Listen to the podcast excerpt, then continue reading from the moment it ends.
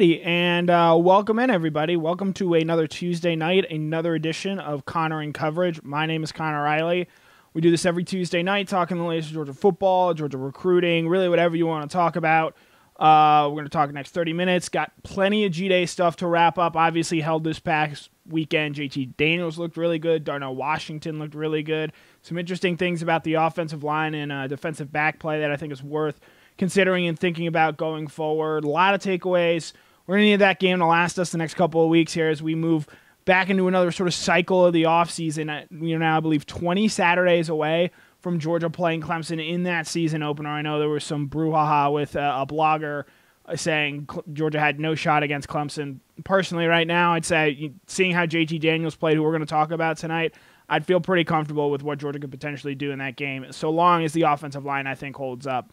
But we've got plenty to talk about. Obviously, the main takeaway tonight is the headline of this show. We're going to talk about the skill players around JT Daniels a little bit because I think what they did is a little bit more interesting and worth spending some more time on it. Quite frankly, everyone has already written and had their takes about JT Daniels, so we're going to go somewhere else to start off tonight. Uh, but thanks again for tuning in. If you have questions, we're on YouTube at 8 p.m. every Tuesday night. Go ahead and ask them. I'll do my best to answer them. Not exactly streaming on multiple platforms just yet, but if you're listening to this in a podcast form, stop on by Tuesday nights at 8 when we do this show live. We have plenty to talk about. My name is Connor Riley, again, Connor in coverage. And our first topic of tonight is the headline of the show. It is I sort of take, I guess. I'm a big takes guy, and one of my big takeaways it happened early on in the game, but really something that as I've thought about it more and more and stewed on it, this Georgia team is going to go as far as they can because of what they get out of their 2020 offensive skill players, specifically those that they signed in the 2020 recruiting class. I'm talking about running back Kendall Milton. I am talking about wide receivers Marcus Rosemy-Jacksaint, Jermaine Burton, Arian Smith, and I am talking about tight end Darnell Washington. Now we'll get into a little bit of the offensive line signees as well because I think Tate Ratledge did some interesting things and is at the very least going to be a player on this offensive line this year. But really, in the wake of losing George Pickens, he was obviously, I think, Georgia's best skill player, maybe even a better player than what JT Daniels uh, will be and potentially could have been. But now, with, with him out of the picture, Georgia's only really, in my opinion, if they're going to get to a national title and win it all, it's because not just one guy of those five signees that I just mentioned, Pop, it's because multiple of those guys really step forward and make plays this season. Obviously, depth is really good at all those positions. At tight end, you have John Fitzpatrick and Brock Bowers, a freshman who I thought looked pretty good. At running back, you obviously have Zamir White and James Cook. And then wide receiver, you have guys like Kearis Jackson, Demetrius Robertson, Justin Robinson, who in and of himself is a 2020 signee as well. There's real depth there, but for this Georgia offense to get where it's going, it's going to need JT Daniels to sort of really hook up with and connect well with these 2020 signees. And we'll start a little bit with Darnell. I think he had, of those out there, the best game on Saturday. Four catches, 84 yards, a touchdown, a 51 yard rumble. Uh, just an incredible play where unfortunately Lovasea Carroll, the corner, fell down. Even if he hadn't, I don't think there would have been much he could have done there. And then poor Dan Jackson makes an attempt to tackle uh, Darnell and just bounces to the turf harmlessly. I tweeted out a video. It, watching Darnell Washington in the open field where there's no one around him is like watching a tank roll through. And it's not just, you know, Dan Jackson, a walk on safety at Georgia. He did that to Missouri last year. He did that to Cincinnati last year. Georgia, at the end of last season with Todd Monken, as I think Darnell sort of started to get and understand what they wanted out of him I think became a bigger part of this offense. And the most interesting thing to me was Darnell on Saturday, some of those catches that he had, specifically the touchdown and the one from Carroll, he was not sort of that inline, hand on the line tight end that we've seen from Georgia a few years. They've sort of encouraged him and put him in places to where he can catch out of the a, outside. And so, with that in mind, you know, we asked JT Daniels about what he thought about Darnell. Obviously, Darnell and JT weren't on the same team, but what JT says here, I'm going to play the clip for you, is something we've heard a lot when talking about Darnell. He is sort of, he understands the game in a much better level from a mental aspect. And, and just given his physical attributes, six seven, Kirby Smart said he's pushing 280, 285 pounds. Just uh, the, the, comparison I throw out there is if LeBron James played basketball, he'd look like Darnell Washington. And so with Washington sort of always having the physical traits, now as he continues to understand the mental aspects, especially when uh, route running on the outside, something he probably wasn't asked to do a whole lot of in high school, and, and then obviously transitioning to what I think of as an NFL offense with Todd Monken, I, I think you're going to see a lot out of Darnell Washington this fall. How much I don't know yet. You know, BA on his show this morning said he thinks Darnell can be a top four pass catcher for Georgia this year. If that's the case, I think he's going to have maybe around 30 catches. But uh, I thought JT had some really interesting stuff to say about the development of Darnell Washington and what comes next. So here's JT talking about Georgia's massive tight end. You definitely do see a development in him. You know, last year, obviously, when you're coming from high school football to a real, you know, Coach Monken NFL system in college, uh, there's a there's a shock that hits you right away. Um, you know, just because there's so much to it. Uh, you see it this year. Um, he gets a signal right away, and he knows what he's doing. He's not thinking twice about it compared to last year. You know, everyone that's new has a you know a lot of mental errors, and you know it's just, it's just new. Um, and in terms of his development physically, I think he's gotten a lot smoother um, in terms of getting in and out of breaks. Um, and he's always had good instinct, but it's gotten even better to me in terms of understanding where the ball is going to be thrown, uh, understanding where his grass is, uh, and really taking advantage of you know his size. So yeah, you hear him there. Darnell sort of making the mental adjustments, and, and, that's natural to come with a guy who arrived last summer, middle of a pandemic, not your traditional off season. Didn't really give him a chance to make an adequate adjustment into the program, but now a little bit more adequate. Now he did miss some time this spring. Kirby Smart had talked about that. And that just sort of makes you wonder if he gets a full off season, specifically in the fall, those extra, I guess, 15, however many practices they'll have before that season opener against Clemson. He could be even, I think, a bigger part of this offense. You saw that against Missouri when they had a week off to prepare for that game. You saw it against Cincinnati when they had a month off. If they get some time to install some stuff for Darnell, it makes them really difficult to cover. And I asked Quay Walker about, you know, what is it like trying, because guys like Quay are going to have to cover Darnell Washington at some point this year. What is it like covering someone of that size, and what can he – you know, sort of bring to an offense that really makes him a difficult cover. I thought what Quay here had to say was really interesting. It's pretty, it's pretty fun to me because uh, going up against a guy like that is really going to help me throughout the season. Um, he's going to bring a lot of different matchups, uh, just by how big he is and by him being being able to move how he moves and you know things like that. So yeah, Darnell. I don't know if he's your number one. I think that still goes to JT Daniels. But if you're making a tie, he is at least on the podium of most impressive performances from G Day that day. And I think the takeaway from that is, can Georgia sort of get that same thing out of Darnell come this fall? Excuse me, where he is, you know, not Georgia's leading receiver. I don't think he's going to be. I think Kearis Jackson, Jermaine Burton, and, and someone else is going to become that for this Georgia team. But can he be a constant pre- uh, presence and threat. And from that, how often is he involved in the offense? Because if Georgia is using him like they used him on Saturday, teams are going to have to know where he is on the field at all times, and that's going to open everything else up for this offense. So I think Darnell is someone easily we can talk of off the top of the part there, talking about those 2020 signees and what Georgia needs out of them.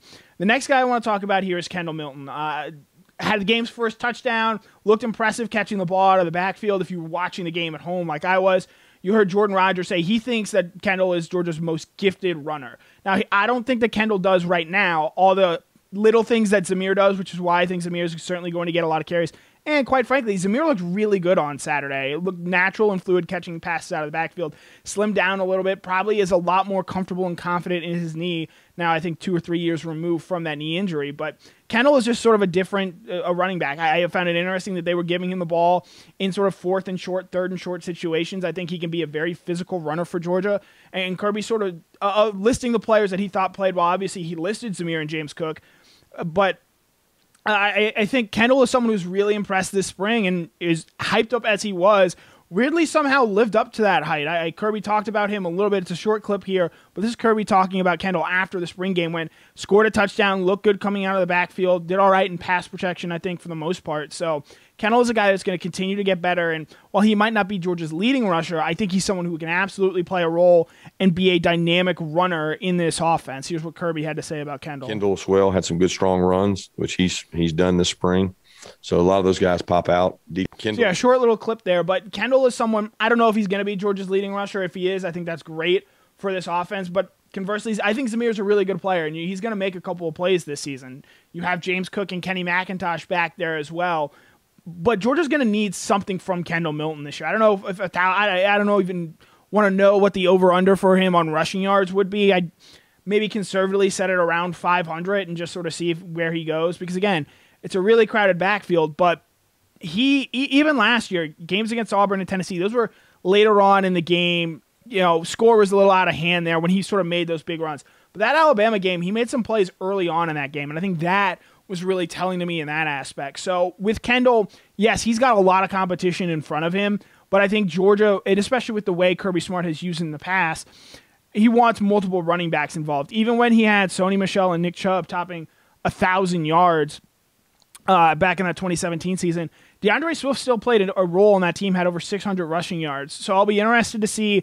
how often and how frequently Kendall gets used because I do probably agree with Jordan. I think in terms of upside and talent, I think Kendall is the number one running back there in that aspect. But Zamir does so many little things well that that's going to get him and keep him on the field. And so Kendall needs to make up some ground, so to speak, in that area. And then shifting to our last little bit, Jermaine Burton, Arian Smith, Marcus Rosemy-Jacksaint. Uh, two of those guys did not play as they were dealing with injuries.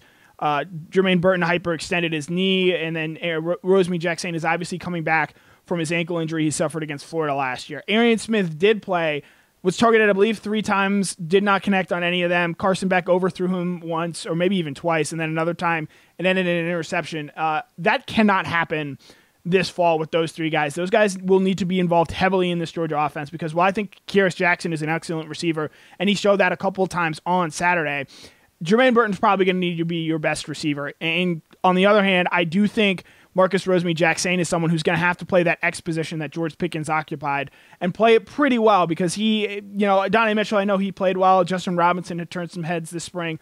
But I believe that Marcus Rosemy-Jacksaint, of those guys, is the best and has the highest upside. So Georgia's going to need something from those guys. And this spring, you know, it was a really banged up injury room at that wide receiver position, specifically within the, those 2020 signees I just mentioned there. You know, Justin Robinson, a guy we didn't get to see, was held out for precautionary reasons on Saturday. So it'll be really interesting to see how this wide receiver room develops and comes together come the fall. Kirby Smart had some brief comments on that. I'll play them for you right here. A lot of wideouts. It's going to be a it's going to be a, a really good competition come fall uh, when we're at 100 percent health at the wide receiver position because some of the guys that got all these opportunities this spring have really stepped up. A lot of wide. So, in sort of tying everything together here, these 2020 signees, I think, have the real potential to be difference makers for Georgia in this 2021 season. Jermaine Burton, obvious talent, as you saw against Mississippi State last year. I think anyone who follows Georgia football knows Kendall Milton what he can do. And then Darnell Washington showed that even on a team that has four stars and five star players, he's just a different, different physical presence.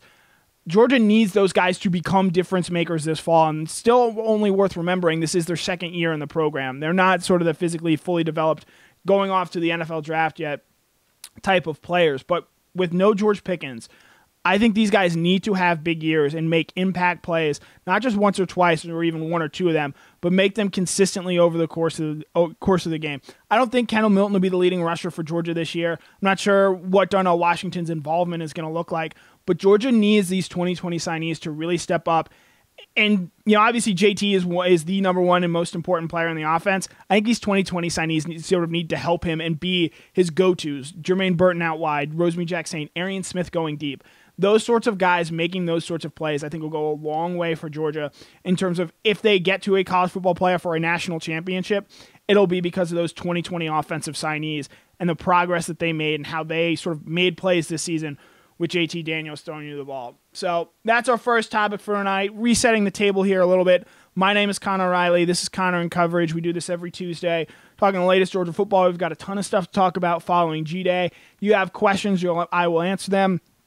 But uh, transitioning here into our second subject a little bit as we hit the 15 minute mark, we're going to talk about JT Daniels because this is something where over the course and in the run up to the spring game, I had sort of been curious about the discussion around Daniels in terms from a national perspective obviously. I think georgia fans knew how good he was and they were not exactly surprised by what they saw on saturday. But with all the spring games going on ohio state alabama auburn had theirs. I know clemson had theirs a few weeks ago I think a lot of people were really encouraged by what they saw out of JT Daniels. I know Mike Griffith had Cole Cubelic on. I wrote a story off this as well.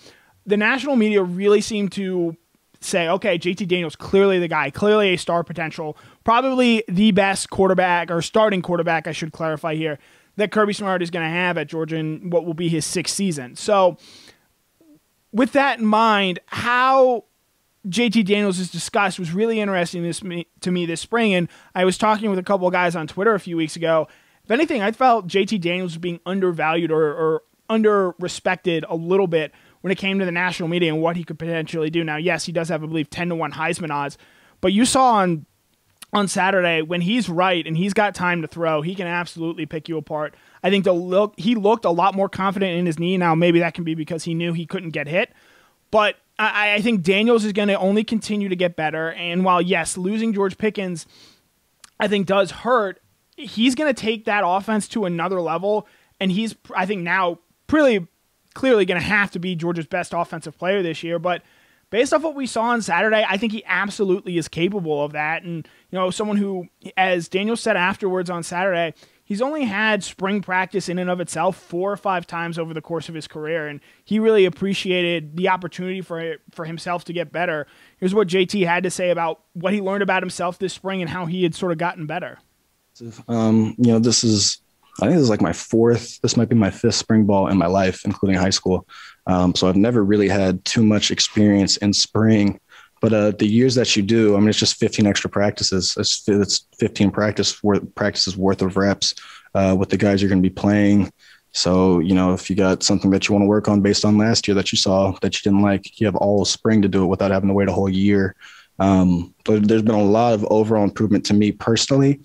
And then also with, uh, you know, a lot of guys stepping up at the receiver room, there's a lot, there's a lot better chemistry that you notice from the spring game as compared to the 180 was first starting to you know ramp with the ones. So yeah, you hear JT talking about the improvements that he had made this spring right there, and I, I thought on G Day it was very evident: 324 passing yards, three touchdowns, threw a deep ball late to Demetrius Robertson that you like to see, through an absolute missile on the touchdown to Adonai Mitchell right before halftime, and even the the touchdown to Kearis Jackson. I, I, thought it was a really nice play of him moving and navigating the pocket and finding Kearis and putting him in a position where he was able to make Chris Smith miss and get into the end zone there. So I, I think with all that though, with all that JT did on Saturday, I think the thing that's most encouraging if you're a Georgia fan or a Georgia supporter is what Kirby Smart has said and continue to say about JT Daniels. There's real confidence in him. He named him the starter. And with that in mind, we asked Kirby afterwards on Saturday what he what he thought of JT. Obviously, he hadn't had a chance to go back and look through the film, but there's real confidence from Kirby Smart when he talks about JT Daniels, which you know, yes, it was there with Jake, but I don't remember it ever being there with Jake this early on in the process. So for Kirby to say this and talk about JT Daniels like this at this point in the year, I think should be a really good sign for what you could potentially see out of Daniels come this fall he's got command of the offense. Um, he's got he's got to be able to utilize the pocket, and we work on that each and every day. I know Coach Monken uh, is always driving that home uh, with him. His ability to move in the pocket, step up. The offensive line's got to protect him and give him an opportunity. There were some times today that there were four man rushes, and we got some pressure, and guys got pushed back into him. And I think that's important to allow him to step up in the pocket and move around and make make plays down the field. Uh, but he has command of it. He understands it. Uh, the key is his decision making process. We know the quarterback position, there's probably a decision has to be made every single play, and uh, he manages that really well for us. So, as good as JT looked on Saturday, he's still going to have to get better. And that Clemson game is going to loom large, I think, for not just the discussion around JT, but the discussion around this Georgia program throughout the fall. Because, quite frankly, the other 11 games on Georgia's schedule, they should win all of those games, in my opinion, by at least double digits. I know Florida will be tough at Auburn, is always a tricky place to play, but Georgia is so much better than those teams. So, how JT comes out and really looks in that season opening game against Clemson is really going to determine a lot of the narrative, not just about this Georgia team, but also about him. Because if he comes out and looks as good as he does, or as good as he did sort of at the end against Cincinnati, against Missouri in that spring game, it's only going to further open people's eyes. I think if you asked a lot of people right now, who would you rather have, DJ Uiagalelei, the Clemson quarterback, or, or JT Daniels, uh, the Georgia quarterback? It'd probably be 60 40 Uiagalelei just based off what DJ did last year, obviously against Notre Dame, Boston College. And while JT has a bigger sample size, I, I think the belief and trust in Clemson is a little bit greater than Georgia. But I think if you ask Georgia fans that, they take JT Daniels eight days a week and twice on Sunday. So and Daniels is someone who's pretty clearly, I think, going to be one of the best quarterbacks in the country. How he continues to evolve and really lift up this Georgia offense, which he's now going to have to do with no George Pickens, I think it's going to be fascinating to watch how he continues to improve, even off what we saw on Saturday, where again, and maybe this is just because he knew he couldn't be sacked, and there's you know a little bit more confidence in what you can do in that game. But he showed the downfield arm strength, and he showed a willingness to check down the ball, get the running backs involved, not always go for the big play and risk turning it over or throwing an incompletion. Just say, hey, I've got really talented running backs, guys like Zamir White, James Cook, Kendall Milton, who, when I get them the ball in space, they can make guys miss and turn what at minimum is a three yard play into a, a 10 yard play. We saw Zamir White do that early in the game, making Quay Walker miss in pass coverage. So I, I think as JT gets more comfortable, and again, he's going to have, unlike last year, because I believe this time last year, I know this time last year, JT Daniels was not even at Georgia yet. He's going to have a full offseason to work with Todd Monken, to tinker with this offense, to help Monken understand what he does best so Monken can get the best out of JT Daniels this fall. And so the more time that JT Daniels works with this Georgia program this offseason, I think it's only going to be for the betterment of himself and Georgia. He mentioned we spoke to him earlier in April that he hadn't gone back to California since arriving at Georgia last May. I hope at some point he does actually get a chance to go back home. Um, but Daniels is someone who I've always been very impressed with his maturity and sort of the adult way he goes about handling his time at Georgia here. And if you're a Georgia fan, with what you saw on Saturday, with what you continue to see out of him, I think there's real confidence for what he can bring. The national media certainly seems to think that. Paul Finebaum said he is a legitimate quarterback option back there. I think he is someone who, again, if he continues to make progressions and improve, is absolutely someone who could win a national championship at Georgia. The difficulty now is sort of we touched off the top without George Pickens out there do you have the pieces around you to get there? And Daniels is going to have to do a lot of work to elevate those guys around him because as impressive as Kendall, Darnell, Jermaine Burton, Arian Smith, Marcus Rosemy, Jack Saint, Dominick Blaylock can be, a lot of those guys haven't done it on a big level, or at least consistently on a big level. I don't believe any of those guys have over, I know any of those guys have had over 500 yards r- rushing or receiving. So JT's going to have to help elevate those guys. And I absolutely believe he can do it. And as Georgia gets deeper into its schedule, it, I think he's only going to continue to get better. That's why that Clemson game is going to be so important. You know, even if Georgia loses that game, obviously they can still make the playoff. But if they win that game, that's going to open so many doors for what this team could potentially do and potentially be. And I think if, if Georgia wins that game, I think JT Daniels is going to be easily discussed as not just one of the best quarterbacks in the country, but one of the best point blank point blank players in this country. And, you know, as good as Jake Fromm was, as Justin Fields the one year that he was here, Georgia hasn't really had that in a quarterback in quite a long time. I mean, Matthew Stafford was good, but he was always more potential than what he had actually put out on the field. I think JT Daniels has a chance to really help this Georgia team take the next step forward that it is so desperately wanted to do for quite a long time. And, and, you know, the national media sort of discussing it. I know Stewart Mandel, the athletic, made fun of the fact that, yeah, you might want to talk to your kids about uh, Kirby Smart finally having a, a real star quarterback back there. Because based off what JT Daniels has showed us so far, he has looked every bit of that in his time at Georgia. So that's our second subject for tonight. My name is Connor Riley. This is Connor in coverage. We do this every Tuesday night, talking the latest in Georgia news, uh, GA, obviously, this past weekend, a couple guys really stood out. Uh, Devonte Wyatt, Jalen Carter on the defensive line played really well, I thought. Kelee Ringo, even though he wasn't running with the first team, I thought he impressed me a little bit, especially with this being his first real game action. I think Kelee and Jalen Kimber are going to have to be your starting cornerbacks this year for Georgia, and, and, sort of we'll see what they get out of them. Obviously, no Nakobe Dean out there, but you guys have questions, comments, ask away. I've got one more short little segment that might go over our fan base's head, but that's okay. It's been something I want to discuss. It's really been a large national talking point or international talking point, really. But our last little subject here is talking about the Super League. Uh, and I'm going to have to explain this from the ground floor because I know almost none of you follow soccer on here. The Super League is a set, was essentially the biggest clubs in Europe, six teams from England, uh, three teams from Italy and Spain, coming together and saying, hey, we make so much money for these leagues. What if we all just came together and formed our own league and we played each other? Sort of a, a Champions League on steroids, if you will. And it came out Sunday that 12 teams had sort of agreed to this principle that this was something they were going to pursue. And they were going to try and add in another three teams along with a rotating cast of five teams every year. Well, fans all across Europe rioted this idea. It is a something I absolutely believe is terrible. It is a pure money grab and it is essentially a way to try to control the sport and say we are the biggest clubs. We should get to determine how much money we make. We should never have to worry about the fear of relegation within the Super League. It is incredibly greedy, power hungry, all the sort of things we've grown to hate in society of recent years. And FIFA and UEFA to that point had said, if you follow through with this and do this, we will ban you from all domestic and Champions League functions. And if players play in this league, they will be unable to play in the World Cup or FIFA sponsored events such as Euros, CONCACAF, etc. So they made it very clear that they were not happy with this. And on top of all that, fans weren't happy with it either. You know, specifically speaking, as a Tottenham fan, it's already you know Tottenham's not competing with Man City on a yearly basis to win the top of the Premier League or, or so if they joined that 12 team Super League, uh, which was what it was, you know, you're still going to be competing behind Barcelona, Real Madrid, Man City, who have so much more money than you do already and are going to continue to operate at a budget benefit compared to where Tottenham or, say, an Arsenal or Liverpool operate at. And so you're looking at finishing seventh or eighth every year. And finishing seventh or eighth in the Premier League is what you're already sort of doing. So why would you ostracize yourself from the rest of the world and go and do that? You've got universally panned, and actually today, all six England clubs that were to be associated with this came out and said that we are pulling out of this. We are going to stick with what we have here in England.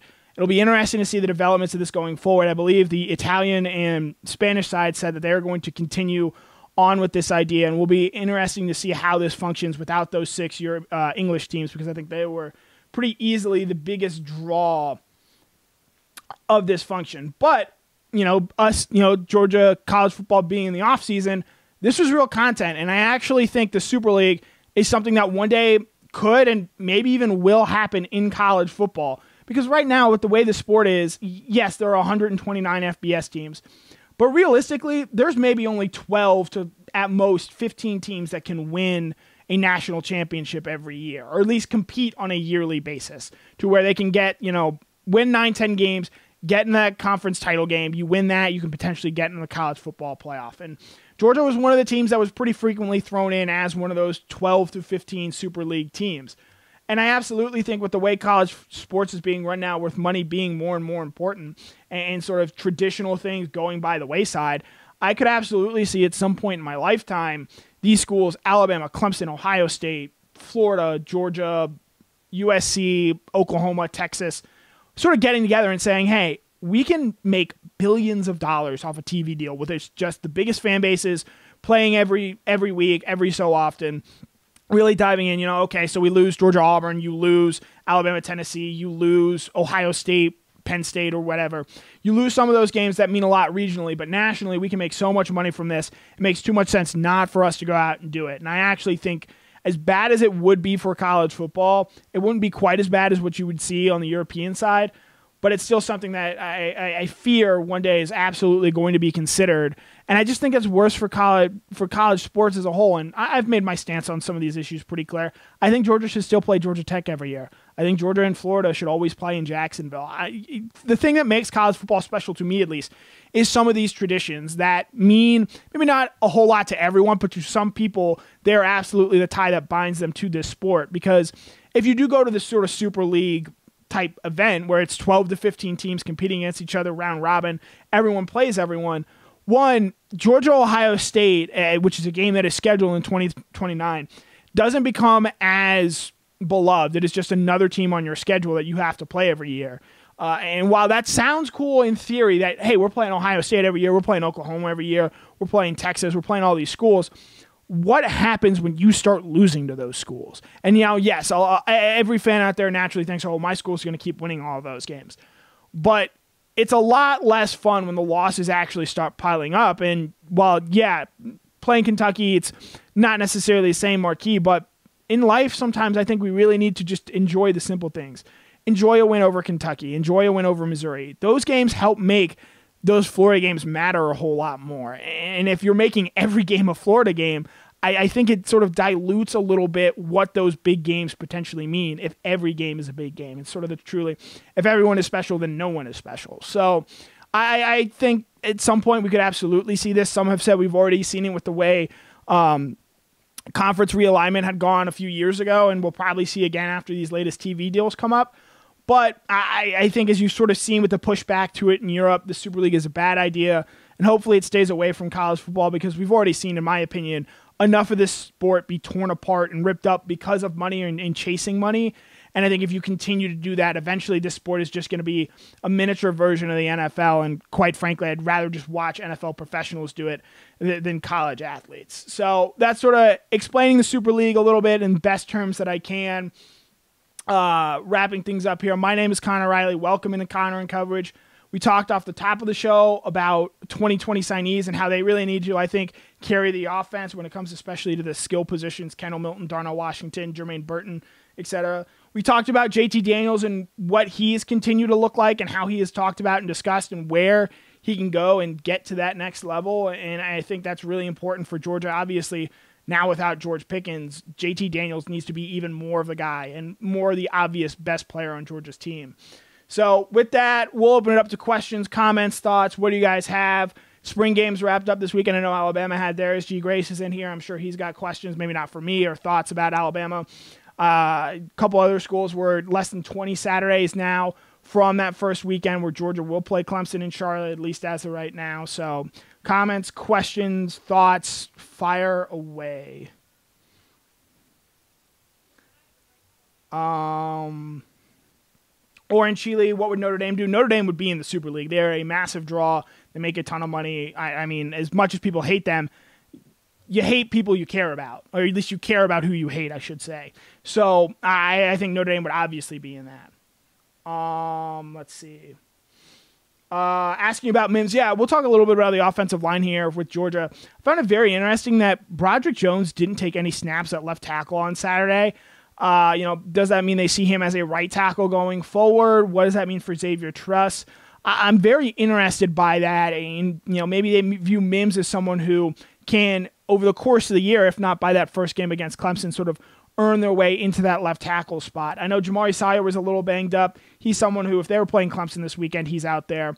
I'll be interested to sort of see, because it sounds like right now the decision Georgia's going to make is – do we put Xavier Truss at left tackle and then our guards are Jamaree Salyer at left guard, Justin Shaffer at right guard? Or do we put Jamaree Salyer at left tackle and then your guards are Shaffer and Tate Ratledge? They put Ratledge out there at right guard. He played that entire fir- that entire game with the first team offense. I think that's by design. They had said they wanted to get him more reps, and I, I think doing that in a scrimmage setting will really help him eventually. But come this season, I expect him to sort of be that sixth offensive lineman, that first guy off the bench if someone goes down and he can come in and play that right guard spot and move things around. Um, let's see. Um, Reform, Reformation Logistics, Mims and Jones will start. Uh, Warren McClendon is a really good right tackle, and I, it's going to be hard, at least this year, for Broderick Jones to unseat him in that spot. You know, we got a chance to talk to him after the game. I, Warren McClendon, you know, I think Jamaree Salyer is Georgia's best offensive line right, uh, lineman right now. I think Warren McClendon is a pretty good second to have. Obviously, they're going to have to figure out the rest of their offensive line, but I, from what I've seen from Warren McClendon, he's a very good football player. Um, John Adams brings up George Pickens. Yeah, I mean, it it's it's too early to tell with him.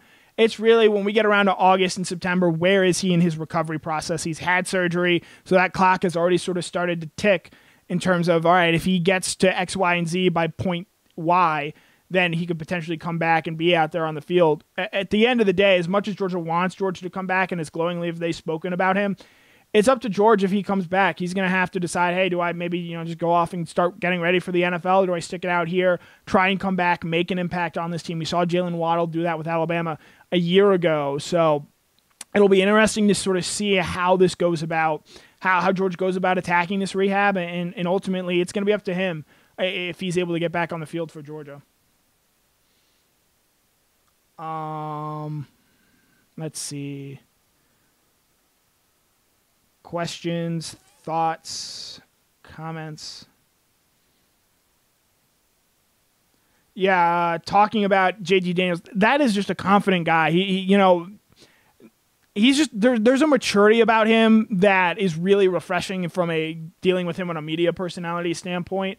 You know, I think his time in USC, while it wasn't necessarily always great for him, I think he really understood that living in a fishbowl, uh, that presence of what you have to do to be great there, and I think that's really helped him at Georgia because wow yes, USC may not be in the current level of Georgia from a from a media scrutiny standpoint. It is, and he understands what playing for a power program means, which is why I think he's had the transition that he has had and as successful as it is. Um, happy that Clemson game is going to be a, a test of how our season is going to go. Uh, you know what? That game is going to be a real tone setter because they win that game. I, again, I've said before they should breeze through the rest. Not breeze. They are comfortably better than every team on the rest of their regular season schedule. So with that in mind, you win that Clemson game. You open the door to being 12 0 going into that SEC championship game. And as we saw last year with Notre Dame, if you're unbeaten going into a conference championship game, even if you lose, and even if you get embarrassed, like Notre Dame did against Clemson the second time they played when Trevor Lawrence was actually out there, you're still good enough to get into the college football playoff based off what you did in those first 12 games. Now, I expect Georgia to see Alabama in that SEC championship game.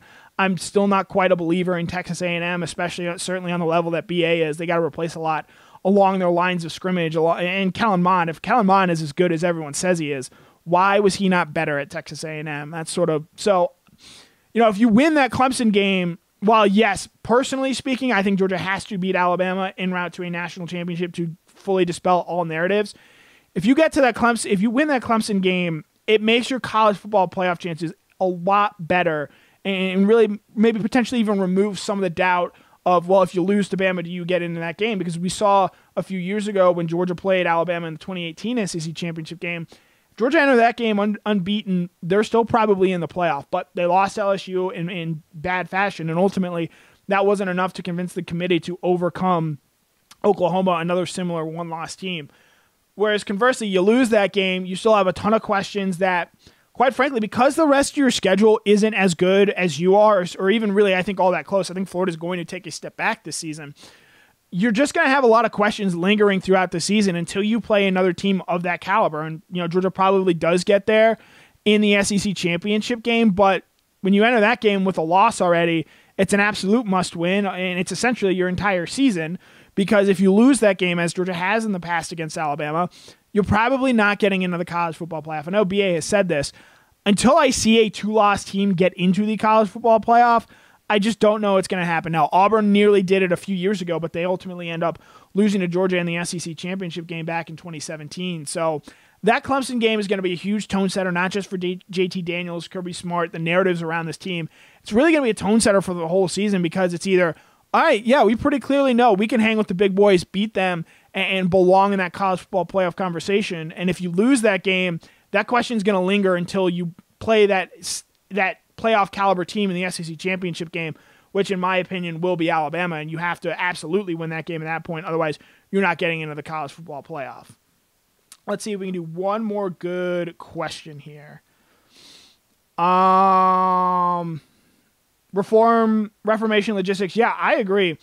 Uh, Georgia's offensive line has to be better. They were not good enough on Saturday. And granted, I know Georgia's defensive line is really good, but Georgia's going to see a comparable defensive line in Clemson that first game of the season. And they just have to be better. Now, Jamaree Salyer wasn't out there the full time, and they're tinkering around still and trying to figure out who their best five are. But I've said this time and time again Georgia's offensive line, it's not necessarily game one problem that I think cornerback is. But when you play against Alabama in that SEC championship game, is that offensive line going to be good enough for you to for JT Daniels to make the plays that he needs to? I don't know what the answer to that question is right now, and Georgia's going to have to figure that out and turn that answer into a yes by the end of the season. So, uh, with that, we'll wrap things up here for tonight. My name is Connor Riley. This has been Connor on Coverage. You guys have been great. We do this every Tuesday night at 8 p.m. ish. I was a little late on the start tonight, but thank you guys all for tuning in. You've got Jeff Sentell on Before the Hedges tomorrow. You've got Brandon Adams every Monday through Friday. You've got Mike Griffith Monday nights on the beat. He had Cole Cubelic on last night. Great, great appearance. We'll occasionally do cover four. I'm not sure if we're going to do it this week or not yet, but we'll see on that. So, my name has been Connor Riley. This has been Connor in coverage. You guys have been great tonight. Have a great evening.